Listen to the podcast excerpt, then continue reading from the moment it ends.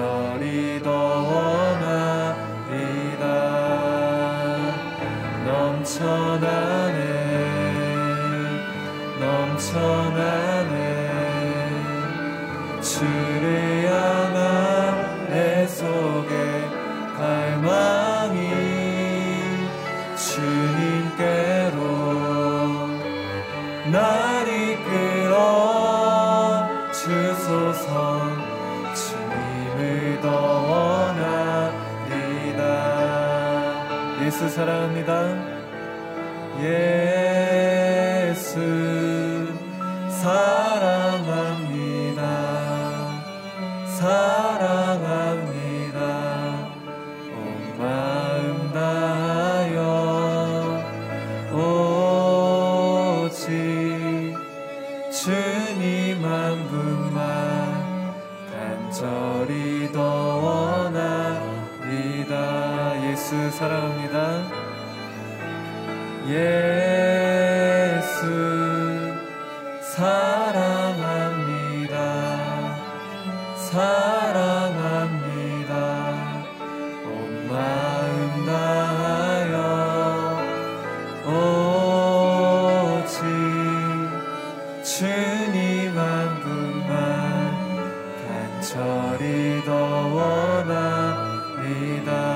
넘쳐나네 넘쳐나네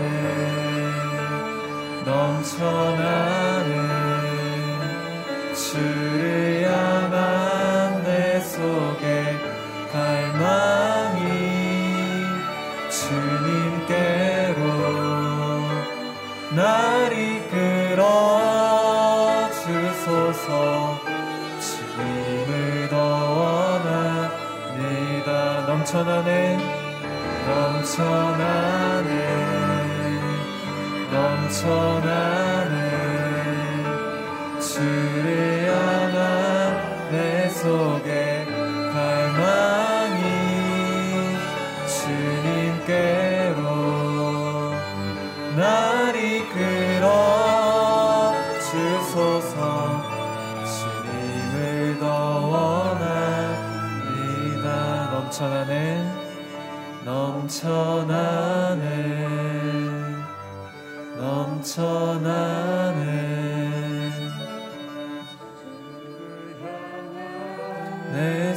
속에 갈망이 주님께로 날 이끌어 주소서 주님을 더 원합니다. 주님 앞에 나오면 우리가 살아가면 살아갈수록 더 주님을 사랑할 수밖에 없었던 은혜가 있었습니다. 주님을 알면 알수록 더 알고 싶은 그 마음이 우리 성도들에게 있어서 오늘 하루를 여는 이 새벽에 다시금 주님 앞에 섰습니다. 하나님 우리 성도들의 이 마음 주님께서 연락하여 주시고 그 가정들마다 주의 은혜와 은총이 풍성히 내려지는 그 은혜가 있게 하여 주시옵소서. 하나님 또 간절히 원하는 것이 있습니다. 주님이 이 시대에는 너무나 보이는 것도 많고 들리는 것도 많고 바쁘게 움직이다 보니 하나님 우리 가정에 성경이 나타나 보이지 않습니다. 다시금 주님의 생명의 말씀, 진리의 말씀, 우리를 살리는 그 사랑의 말씀, 성경이 다시금 방에서나 거실에서나 식탁에서나 나오게 하여 주시고 펼쳐지게 하여 주시옵소서. 하나님 그리하여서 그 생명의 말씀을 하나님 우리가 묵상하며 하나님께서 주시는 그 말씀이 나의 말씀이 되어 하나님 그 말씀을 붙들고 삶으로 살아내는 우리의 가정들이 되게 하여 주시옵소서. 하나님 또한 말씀을 하나님 흥왕하게 하여 주시어서 이 나라 이 백성들 특별히 지도자들에게 하나님을 경외하는 지도자들이 되게 하여 주시고 하나님 말씀에 근간한 정책들이 펼쳐지게 하여 주시어서 일시적이고 단편적인 어떤 것들을 펼치는 것이 아니라 후대를 생각하며 하나님 나라를 생각하며 그렇게 정책들이 일어나는 지도자들이 되게 하여 주시고 우리의 삶이 되게 하여 주시옵소서 말씀을 듣습니다. 하나님 우리의 마음에 복잡한 마음들 다 내려지게 하여 주시고 순전한 말, 마음으로 말씀을 받게 하여 주시옵소서. 우리를 늘 생명 가운데 인도하시는 말씀을 주신 예수 그리스도의 이름으로 기도드리옵나이다. 아멘. 예배에는 안식이 있습니다. 진정한 영혼의 안식이 있죠. 예배 가운데 어, 나오신 여러분들과 또 영상으로 예배 드리시는 모든 분들에게 주님의 이름으로 축복합니다. 누가복음 8장 1절에서 18절까지 말씀인데요. 말씀이 좀 깁니다. 그래서 뒷장까지 있습니다. 제가 먼저 읽고 교독하도록 하겠습니다. 그 후에 예수께서는 여러 마을과 고을을 두루 다니시며 하나님 나라의 복음을 선포하셨습니다. 열두 제자들도 예수와 함께 동행했습니다. 악한 영과 질병으로부터 고침받은 여자들도 예수와 함께 했습니다. 이들은 일곱 귀신이 떠나간 막달라 마리아였고 헤롯의 청지기 구사의 아내 요한나 또 수산나와 그 밖에 많은 여인들이 들이었습니다. 이들은 자신들의 재산으로 예수의 일생, 일행을 섬겼습니다. 많은 무리가 모여들고 각 마을에서 사람들이 예수께로 나오니 예수께서 그들에게 비유를 통해 말씀하셨습니다. 씨 뿌리는 사람이 씨를 뿌리러 나갔다. 그가 씨를 뿌리자 그중 어떤 씨는 길가에 떨어져 사람들에게 밟히고 하늘의 새들에게 다 먹혀 버렸다. 바위 위에 떨어졌는데 싹이 돋았지만 물기가 없어서 곧 시들어 버리고 말았다. 어떤 씨는 가시덤불 속에 떨어졌는데 가시덤불이 함께 자라서 그 기운을 막아버렸다. 또 다른 씨는 좋은 땅에 떨어져 자라나 백배나 많은 열매를 맺었다. 예수께서 말씀을 마치고 큰 소리로 외쳤습니다. 들을 귀 있는 사람은 들으라. 제자들은 예수께 이 비유가 무엇을 뜻하는지 물었습니다. 예수께서 말씀하셨습니다. 너희에게는 하나님 나라의 비밀을 알게 해주었다. 그러나 내가 다른 사람들에게는 비유로 말했다. 이것은 그들이 보아도 보지 못하고 들어도 깨닫지 못하게 하려는 것이다. 비유의 뜻은 이와 같다. 씨는 하나님의 말씀이다. 길가에 떨어진 것은 하나님의 말씀을 들었으나 마귀가 와서 그 마음에서 말씀을 빼앗아 가는 바람에 믿지 못하고 구원받지 못하는 사람들이다. 바위 위에 떨어진 것은 하나님의 말씀을 듣고 기쁘게 받아들이지만 뿌리가 없어 잠시 동안 믿다가 시련이 닥치면 곧 넘어지는 사람들이다. 가시밭에 떨어진 것은 하나님의 말씀을 들었으나 이 세상의 걱정과 부와 쾌락에 사로잡혀서 자라지 못하고 온전한 열매를 맺지 못하는 사람들이다. 그러나 좋은 땅에 떨어진 것은 착하고 좋은 마음으로 하나님의 말씀을 들으며 그 말씀을 굳게 간직하고 인내에 좋은 열매를 맺는 사람들이다. 등불을 켜서 그릇으로 덮거나 침대 밑에 두는 사람은 아무도 없다. 오히려 등불은 들어오는 사람들이 볼 수 있도록 등잔대 위에 두는 것이다. 숨겨둔 것은 드러나고 감춰둔 것은 알려지게 마련이다. 그러므로 너희는 내 말을 조심해서 들으라. 가진 사람은 더 받고 가지지 못한 사람은 가진 줄로 생각하는 것조차 빼앗길 것이다. 사랑의 헌신, 인내 열매로 말씀 전해 주시겠습니다. 할렐루야. 새벽마다 우리의 기도를 들어주시는 하나님을 찬양합니다. 믿음으로 선포하겠습니다. 능력받는 새벽 기도, 응답받는 새벽 기도, 성령을 체험하는 새벽 기도, 하나님의 음성을 듣는 새벽 기도, 믿음대로 될지어다. 아멘. 새벽마다 내 기도만 하지 마시고 하나님의 음성도 듣고 그 음성을 통해 여러분의 기도가 어떻게 이루어지는지도 체험하는 좋은 시간들이 되기를 바랍니다. 예수님의 사역을 생각하면 항상 우리가 그 열두 제자를 떠오르죠. 혹은 70인의 제자들. 그러니까 예수님 주변에 남자들만 많이 있다라는 생각을 우리가 하게 됩니다. 그런데 오늘 말씀에 보면 예수님의 동역자 어, 리스트가 아, 기록이 되어 있습니다. 1절에 아, 보면 열두 제자가 예수님과 동행했다. 그러고 나서 2절, 3절에 어떤 여인들이 예수님의 사역에 동역을 했는지를 기록해 놨습니다. 함께 읽겠습니다. 2절, 3절 말씀 시작. 악한 영과 질병으로부터 고침받은 여자들도 예수와 함께 했습니다. 이들은 일곱 귀신이 떠나간 막달라 마리아였고 헤롯의 청지기인 구사의 아내 요한나 또 수산나와 그 밖에 많은 여인들이었습니다. 이들은 자신들의 재산으로 예수의 일행을 섬겼습니다. 자, 여기 예수님의 사역에 동역했던 여성 그룹들이 있었던 것을 이렇게 기술하고 있습니다. 이분들의 특징은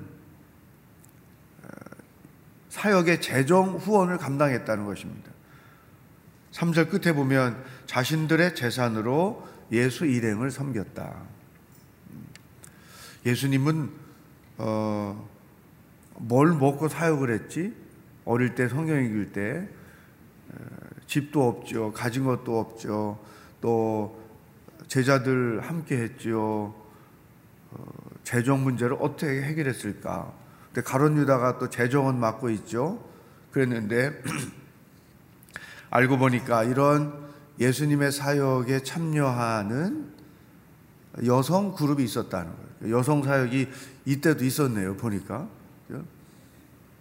여러분 재정 후원하는 것뿐 아니라 이제 마태복음에 가면 이런 기록이 있어요. 마태복음 27장 55절 56절 함께 읽어보겠어요. 시작. 거기에는 갈릴리에서부터 예수를 섬기면서 따라온 많은 여자들이 멀찍이 서서 지켜보고 있었습니다. 그들 가운데는 막달라 마리아와 야고보와 요셉의 어머니 마리아와 세베대의 아들들의 어머니도 있었습니다. 즉 예수님이 십자가에서 죽는 장면인데 그 십자가 밑에 십자가 주변에 예수님의 사역에 동참했던 많은 여인들이 함께하고 있었다는 거예요.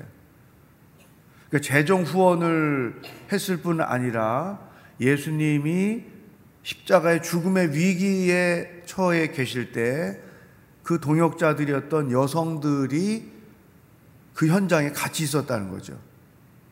그리고 28장으로 가면 무덤을 끝까지 따라간 아리마대 요셉이 자기 집안에 예비된 무덤에 예수님을 어, 모셨을 때 끝까지 따라갔고 또 부활의 현장에도 같이 있던 사람들이 여자들이었어요.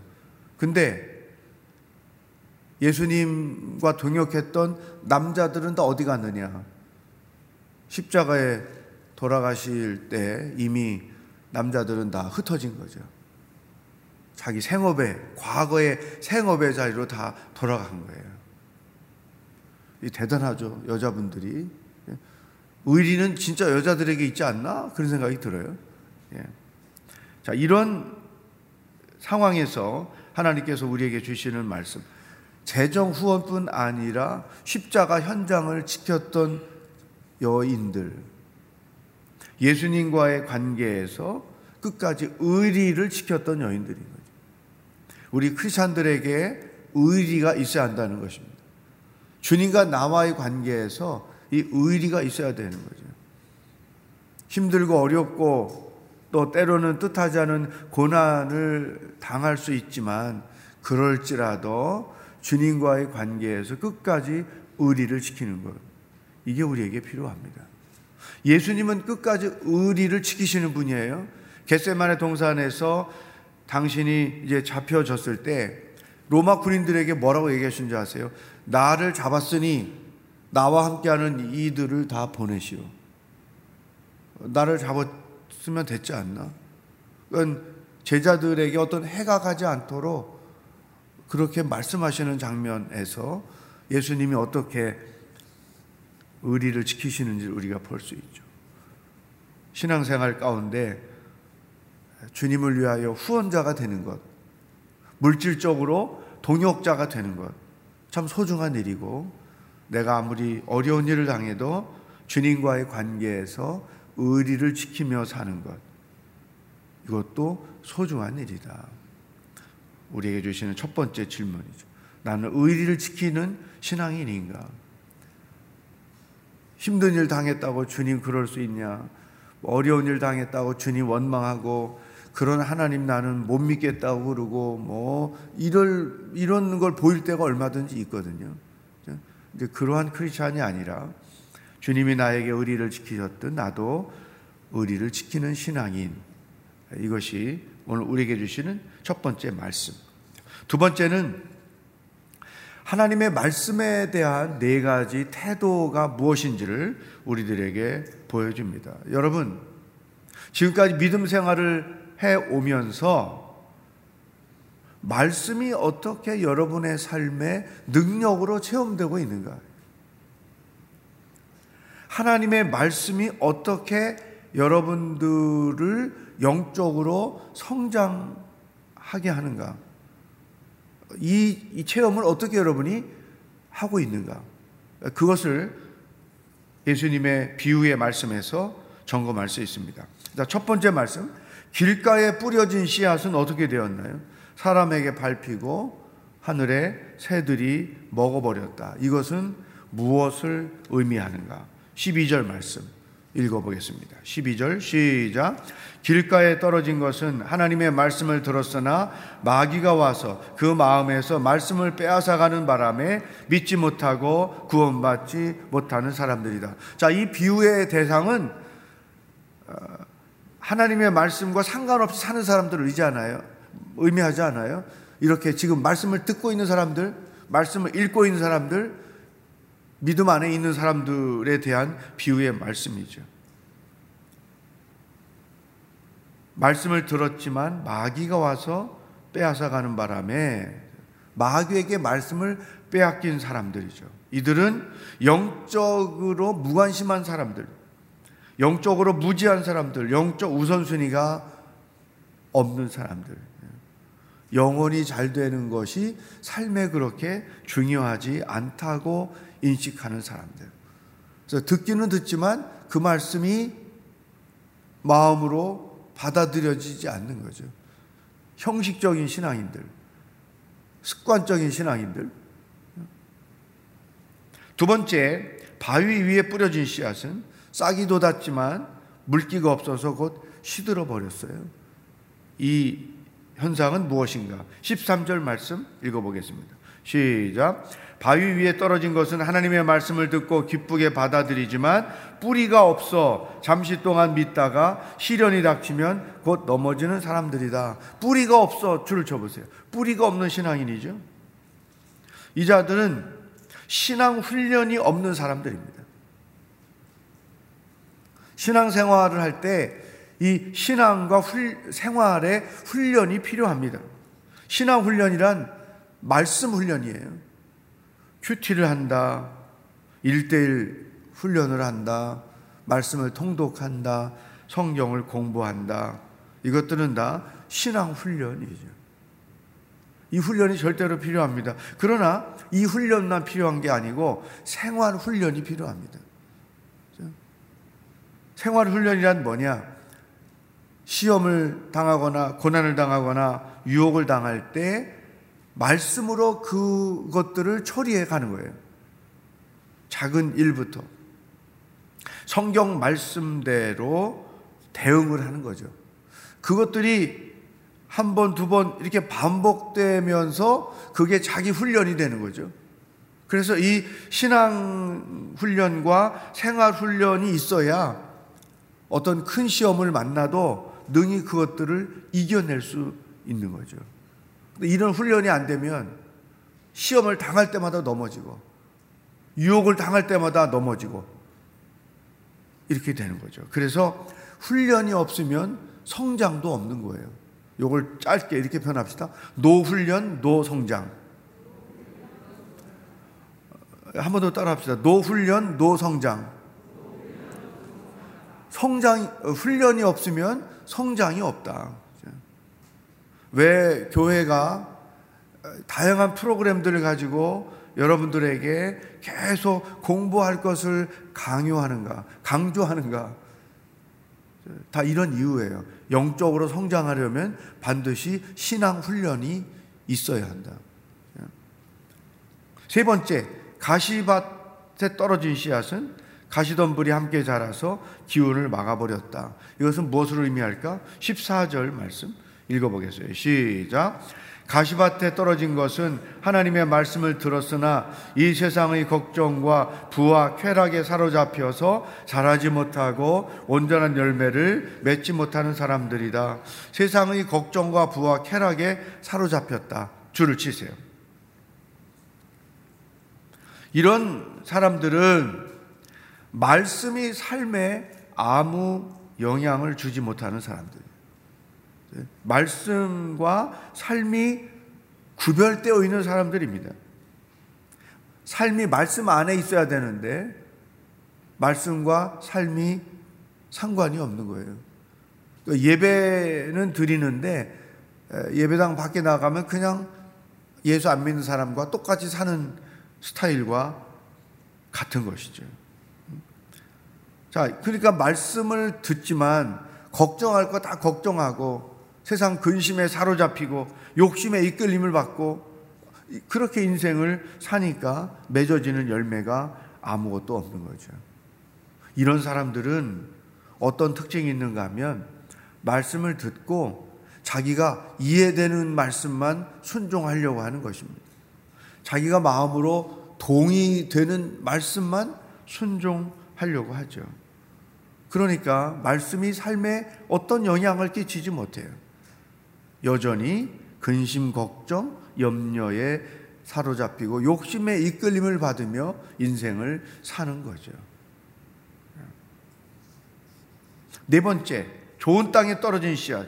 잘 자라나서 백배의 결실을 맺었다. 15절 말씀 읽어보겠습니다. 시작. 그러나 좋은 땅에 떨어진 것은 착하고 좋은 마음으로 하나님의 말씀을 들은 뒤 그 말씀을 굳게 간직하고 인내해 좋은 열매를 맺는 사람들이다. 이런 사람들은 말씀을 듣고 말씀대로 순종하는 사람들. 자기 일상에서 직면하는 모든 일들을 성경적으로 사고하고 성경적으로 판단하고 성경적으로 해결하려는 사람들이죠. 그러니까 어떤 일이 생깁니까? 영적으로 성장할 수밖에 없는 거죠. 여러분, 일상생활에서 그 말씀과 상관없이 여러분들이 처신을 하거나 말씀과 상관없이 대응을 하면서 살면 영적 성장은 절대 일어나지 않습니다. 말씀대로 순종해야 영적으로 성장하는 거예요. 예수 아무리 오래 믿어도 말씀대로 순종하지 않으면 영적인 성장은 없어요. 그래서 또 한 가지 용어가 있습니다. 노순종, 노성장. 한번 따라 합시다. 노순종, 노성장. 아멘. 훈련이 없으면 성장이 없는 것. 말씀대로 순종이 없으면 영적 성장도 없다. 질문입니다. 나는 말씀대로 순종하면서 생활하고 있는가? 우리가 삶에서 직면하는 모든 문제를 가만히 들여다보면 그 이유가 어디 있느냐? 말씀대로 살지 않기 때문에. 말씀대로 처리하지 않기 때문에. 말씀대로 행하지 않기 때문이에요. 부모와 자녀 사이에 왜 상처가 주어지는가? 부모들이 말씀대로 자녀를 양육하지 않기 때문에. 부부가 왜 함께 살기가 어려워지는가? 각자 서로가 말씀대로 역할을 감당하지 않기 때문에 아내는 남편에게 순종하고 남편을 존중하고 남편들은 아내를 자기 몸을 사랑하듯이 사랑하고 부모들이 자녀들에게 상처를 주지 말고 주의 말씀대로 양육해야 되는데 말씀대로 양육도 안 하고 온갖 상처를 주고 자녀들은 또 부모의 말씀에 순종하지 않고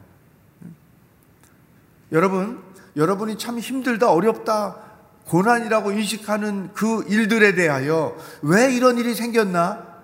원인을 찾고 찾고 찾아가면 결론이 똑같아요. 성경대로 안 했기 때문에. 말씀대로 살지 않았기 때문이죠. 누가복음 5장 5절 말씀 봅시다. 시작. 시몬이 대답했습니다. 선생님, 저희가 밤새도록 애썼지만 아무것도 잡지 못했습니다. 그러나 선생님의 말씀대로 제가 그물을 내려 보겠습니다. 말씀대로 그물을 내려 보겠습니다. 상식이 뒤집어진 요구를 예수님이 하신 거예요. 평생 업으로 잔뼈가 굵은 베드로의 상식으로는 이해되지 않는 명령을 예수님이 하신 거예요.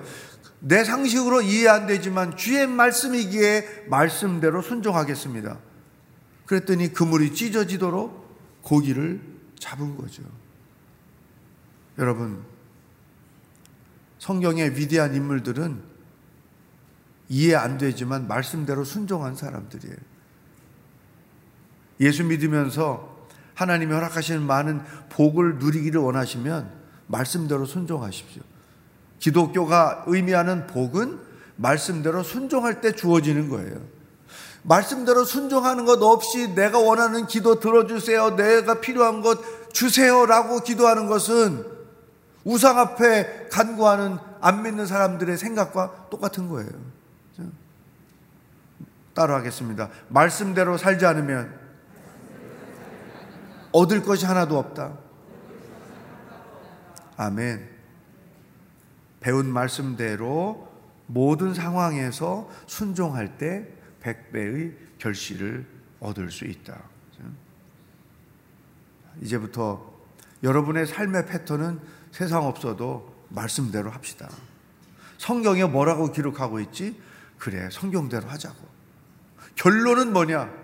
따라하겠어요. 결론은 성경대로. 그렇게 모든 일들을 처리해 가는 거예요. 심지어 부부가 싸웠을 때도 해가 넘도록 분을 품지 말라고 그랬잖아요.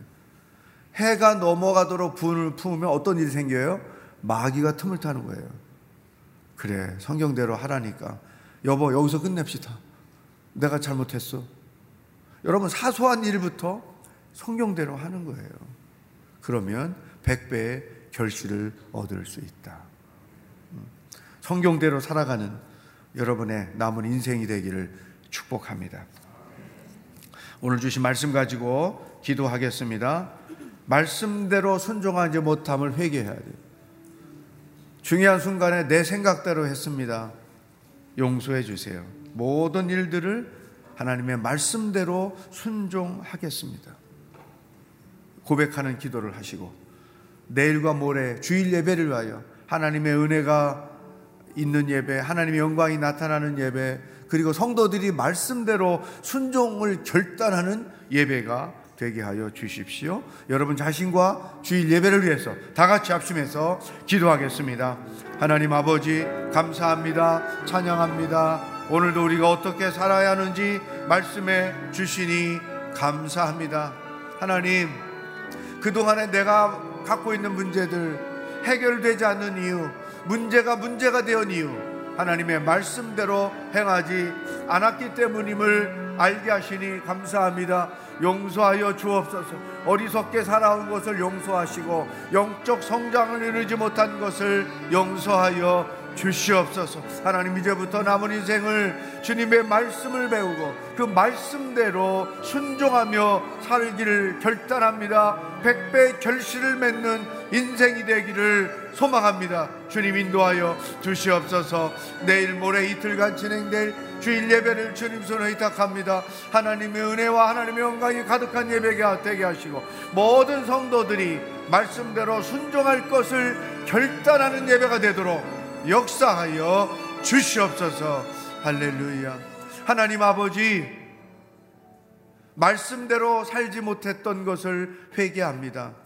이제부터 사소한 일까지도 하나님의 말씀대로 순종하며 살게 하여 주시옵소서.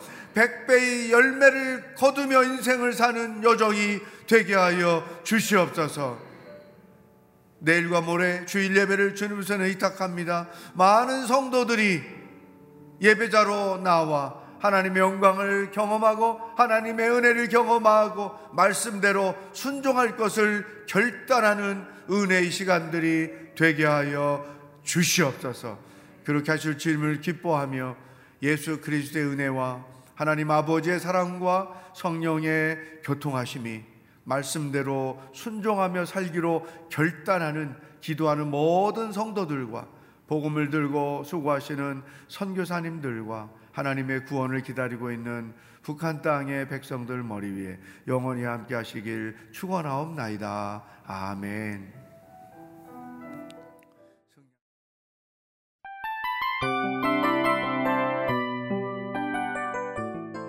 이 프로그램은 청취자 여러분의 소중한 후원으로 제작됩니다.